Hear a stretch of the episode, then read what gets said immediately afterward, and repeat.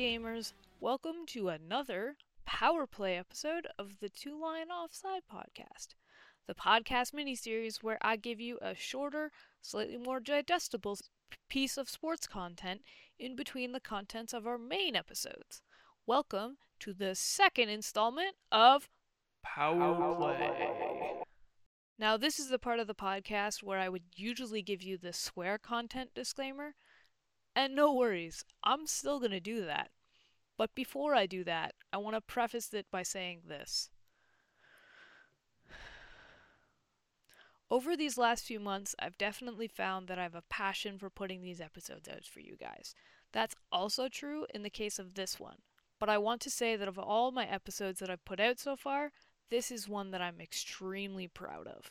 If I had one request, it would be this. If you listen to none of the episodes I've put out before this or after this, I hope this is the episode that you listen to. This is such an important episode, not because of anything I did personally to make it happen, but instead it's important because of the bravery that has been and continues to be shown by the people that it talks about. Their words, their actions, all that they're doing are so important, and I stand in awe of the incredible resilience of these athletes. Okay, on with that disclaimer. In this podcast, I'm definitely probably going to swear, but unlike my other episodes, I'm not going to beep the audio for you this time. Why? Well, that gimmick partially exists as a way for me to keep you guys interested into listening to the next episodes with those secret tones. In this one, I want to keep the tone of the main episode pretty serious and give it the respect it deserves. I also truly believe that although swear words don't always have a place in polite conversation, the one place I do believe that it belongs is in discussing how I truly feel about how about the deplorable actions contained within this story. There's also a trigger warning that I'm going to state here for folks who might be triggered by discussions of sexual assault and harassment. If this sounds like you, I'm going to urge you to take care of yourself and skip this episode if need be. I'll have more episodes out soon for you. Alright, let's start the power play. Before I give you the usual backstory for the subject of today's story, I'm actually going to start at the end of the story. And I'm going to say something directly to the subjects of this story. Regardless if any of them actually ever hear this podcast, it's important for me to say. Felicidades a la Roja, Selecciones Española de Fútbol Femenada en la Copa del Mundo. For those of you who are pretty far removed from their last Spanish class, myself included, that was me congratulating the Spanish women's national football team, also sometimes called La Roja, which means the Red Ones, on their win of the recent FIFA Women's World Cup in Australia on August 20th, 2023. I wanted to say congratulations first and foremost because in the days following Spain's incredible victory over the Lionesses of England, it feels to me as if far too much media attention has shifted away from this incredible accomplishment towards something far more sinister for such a joyous day. In a way, I'm going to unfortunately add to this this attention by telling you this very story, but my hope is that by going a little bit deeper and providing more of a backstory, I can tell you the story while still shining a light on those incredible football players from Spain. So, like I said, this story begins, at least in part, at the end. For those of us in North America who woke up early enough to see the FIFA Women's World Cup final match between England and Spain, the game itself was incredible to watch. And I'm also saying this to you as someone who, at least before the tournament, was not a real football fan by any means. The game started with England having their first really good chance when a strike well outside of Spain's box, which, again, for those of you in North America who might need the translation, uh, the box on a soccer field is the equivalent to like kind of a goalie's crease in a hockey net. So the game started with England having their first goal chance when a strike well outside of Spain's box missed scoring only because the ball dinged off the upper post, otherwise known again in North American circles as the crossbar. The Spanish then quickly responded with an incredible through pass that led to a chance inside the English box, only to be snuffed by England's eagle eyed keeper, Mary Earps. In the 29th minute, on what looked to me to be a very similar through ball pass on the left side, Spain's Olga Carmona scored the first goal for the Spanish, bringing the score to 1 0 and according to and according to the commentators I was listening to, marked only the second goal that the English had given up for the entire tournament.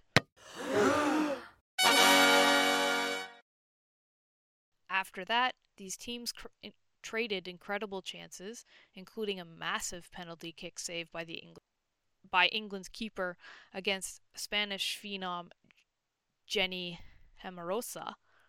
Despite England's best efforts, though, that 1 0 score stood, and Spain claimed the Women's World Cup.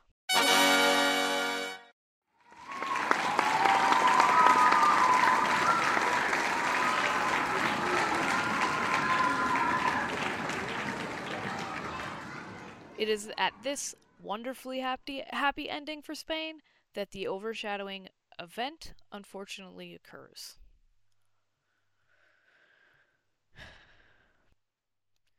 Again, if you need it, this is me giving you the trigger warning for a description of sexual assault, which unfortunately for almost anybody uh, can be found fairly easily on the internet um, in this particular content or context. Uh, so, if you want to avoid that description, I would again suggest that you look for content elsewhere for today. I'll definitely have something out for you guys later. So, alongside the ever recognizable FIFA World Cup trophy that winning teams receive, they're also presented with individual medals. In Spain's case, this meant walking down a long line of dignitaries and shaking hands while receiving their medals. One of those handing out said medals was none other than that of Princess Sofia, the then sitting Princess of Spain, and her mother. I'm gonna try really hard not to mess up this pronunciation. Queen Letizia. And a person who I'm unabashedly gonna say was a serious downgrade from the princess one of Spain's now infamous soccer officials, Ruiz Rubiales. I'm sorry if I pronounced the, that name wrong, but also he's a jerk, so I really don't care that much. Fuck that guy. Why is this man infamous, you might ask? Well, following the final minute of the game, Luis was one of the f- officials congratulating the players and presenting them with their medals. During mes- many of these presentations, Luis would often give the standard European style light peck on both cheeks. But as some time passed, he began giving what I felt were increasingly vigorous hugs, using his larger frame to lift some players up off their feet. Then, in, when it came time to congratulate one of Spain's tournament standouts, Jennifer Hermoso, things got a little weird, to put it lightly. After presenting her with her winning medal, Luis Rubiales grabbed 33 year old married Jennifer Hermoso's head with both hands and began to forcibly kiss her. And we're not talking about the standard peck on the cheek. From my vantage point, Rubiales appeared as though he was trying to kiss the soccer star in the same manner that you might try to kiss a partner. And I was not the only one who found this kiss on a global live sporting event a little bit disturbing. Almost immediately upon leaving the field with their trophy and medals, Hermoso and her teammates were quickly asked about the relationship between her and Rubiales. She was quick to respond that his advance was an unwelcome one and that she had not consented to it. She's quoted by CNN as saying after the game, I felt vulnerable and a victim of an impulse driven, sexist, out of place act without any consent on my part. Simply put, I was not respected. It was also disclosed in that same article written by David Close, Patrick Sung, and Kevin Dotson of CNN that Jennifer Hermoso, an unsuspecting phenom of a Spanish football player, a newly minted world champion, had also been pressured by people within Spa- Spanish football to change her statement regarding the incident in a way that would paint Rubiales in a better light. She was already being asked to downplay this incident in order to cover up for the powerful man in Spanish soccer when she was the one who deserved to be celebrated in that moment. Now, when I deliver these stories to you, I try to do my best to stay off my soapbox. This is my warning that I'm about to get on my soapbox. Seriously. As someone with a kinesiology degree, I genuinely have taken entire courses on sexism in sport and the systemic sexist obstacles that are still faced by women in sports in the year 2023, for God's sakes. If I can literally take multiple courses lasting for four months on this topic, maybe it's time to admit that we have a problem with sexism in sports. And no. In this case, and I want to make this very clear, what we are not talking about in this case is transgender women participating in women's sports or transgender men participating in men's sports. Heck, in this case, we're not even talking about anyone in the LGBT community participating in sports, though that might be a topic for another day. What we are talking about here is a systemic problem which still exists today, in which heterosexual female athletes participating in high level, professional, international sports so often have the decisions relating to their careers defined by those in high man- managerial or executive positions who are frequently men.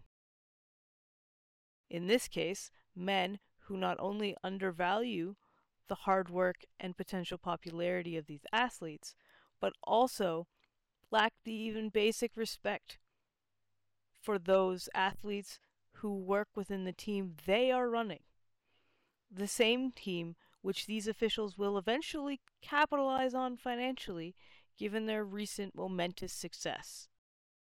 In the days following the incident, there have been widespread calls for the president of Spanish football, Luis Rubiales, to resign from his position and issue an apology to the football star.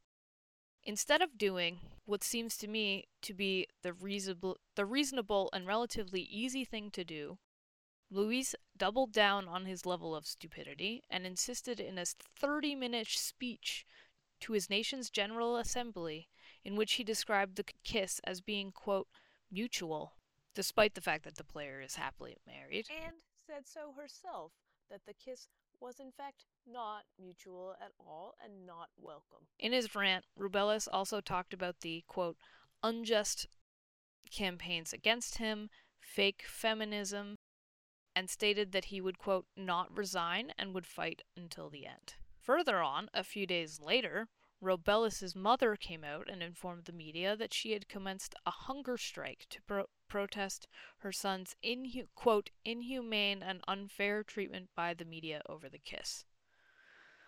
Listen, folks, I love my mom, but Luis Rubiales is a 46 year old man with a high ranking position in world football, working for a team who just took home sport's most coveted prize. But if I was ever to find myself in a similar situation, which obviously I hope I wouldn't, but if I was, I hope not that my mom would go on a hunger streak, but that she would rather sit me down, tell me what I did was wrong, and then that I needed to do the right thing and resign. Resign so that the legacy of the 2023 Women's World Cup does not go down as being the World Cup where some creepy official kissed a player, but rather goes down as being the first World Cup won by an incredibly talented football team. A football team which I'm going to remind you scored a goal against a keeper and a team in England who until that point had only given up one goal all tournament. One goal, folks. After a few more days, it came out that FIFA had suspended Rubiales for 90 days. I wish I could t- tell you that I knew how much money that meant he lost, but FIFA does a pretty good job of hiding how much money any of them really make. What I will say is that 90 days is but a tiny slap on the wrist. Literally no one in the history of high ranking FIFA is ever hurting for money, folks. Literally none of those men. And yes, most of them are still men, even within the women's game, has ever had to worry if they have enough money to cover the cab fare to a FIFA event. And when you look at where the Spanish team had come from, a World Cup is pretty good for a team who almost didn't even partake in the World Cup in the first place. Hang on, say that again. What do you mean Spain almost didn't participate in the World Cup and then went on to win the whole thing? Oh, wait, you guys hadn't heard that story yet? Did you, in fact, come here to actually hear the story of this amazing Spanish team? Oh, my bad. Hang on one sec, let me rework the podcast a little bit. Well, a story by Courtney Hill of the International Olympic Committee, ironically, tells a, the story a little bit like this. After flunking out, uh, meaning basically choking, out of the Women's European Championship last summer, 15 w- members of Spain's national team decided to step down from them, their positions. With so many of its star players now saying they didn't wish to play for their national teams, there were questions as to whether or not Spain would even be able to field a decent squad in time for the World Cup. Along with their poor performance in the European Championship, many of the 15 players who stepped down also cited that part of their reasoning for wanting to step down was also related to the culture of toxic masculinity that had existed within the largely male staff that made up coaches and other support staff on the team. Specifically, many of the players had stated having issues working under Team Spain's manager, Jorge Vilda, who, uh, spoiler update, at this point has been fired from his job. But during the World Cup, he was definitely on the sidelines. But in relation to Spain's manager, Mr. Jorge, part of the reason they wanted to step down was because they treated him poorly and had a negative impact on the mental health of the team, on them as individuals and as a team. Though three of Spain's players, and, and I'm going to apologize in advance, I'm going to try really hard not to mess up these names. Guijarro, Leon, and Pina, hailing from FC Barcelona, or Football Club Barcelona, for those of you less familiar, stood by their decisions and refused to play for Spain in the World Cup. The remainder of those who refused eventually became known in Spain as Las Quintanas, or the 15.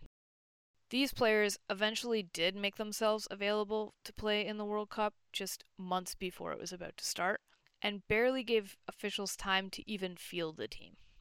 Now, I'm not saying that I sit on these people's sides because I 100% don't. I'm going to respect the fact that those women made the choice to go to the World Cup, uh, and it's totally not on them for making it difficult to be ready in a timely fashion.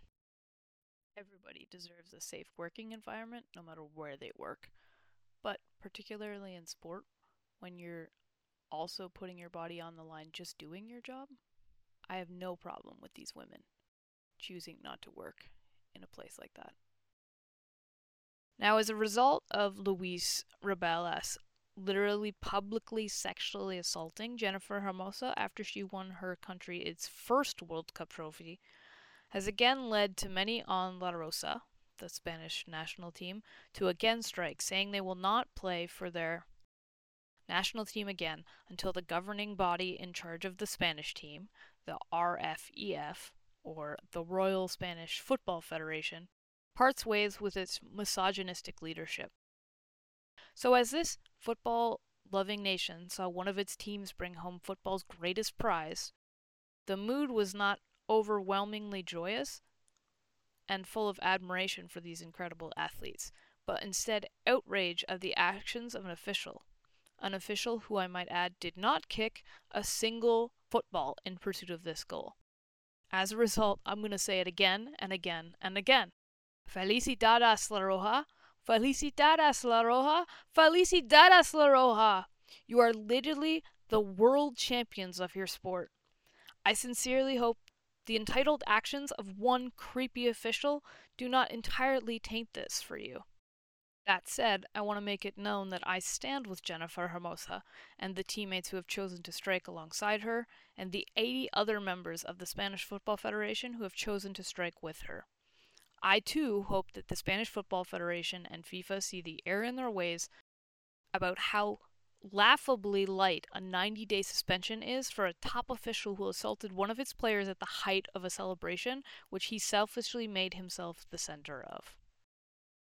This brings me to the concluding part of this portion of the podcast, but I'm going to let Jennifer Hermoso and her story be that which ends this podcast. In an individual statement, Hermoso posted on her own social media, she stated, quote, This type of incident joins a long list of situations that us players have been reporting for the last few years. This is just a straw this is just the straw that broke the camel's back, and all the world was able to see it. Attitudes like this have been part of the day to day of our national team for years. Though I'm quite sure that Hermoso and her teammates would have preferred that their World Cup win was not overshadowed by a hashtag MeToo movement in Spain, I only say this. Not w- many women can claim themselves to be world champions as you now can. No man can take that from you but even fewer women can claim that their winning the World Cup would start a national and in some cases international discussion on the treatment of women in their country, as you now also can. Perhaps it is time to shine a light on and bring an end to, to use the Spanish word, machismo, which still permeate, permeates Spain and honestly most parts of the world, really. I'm speaking directly to the players when I say Though you may not wish to be the faces of such a movement in Spain, perhaps the Spanish national team and its united stand against its president are just the heroes we need in this case. Nonetheless, I'm going to say it one more time because you 1000% deserve it. Felicidades a la Roja en la Copa del Mundo.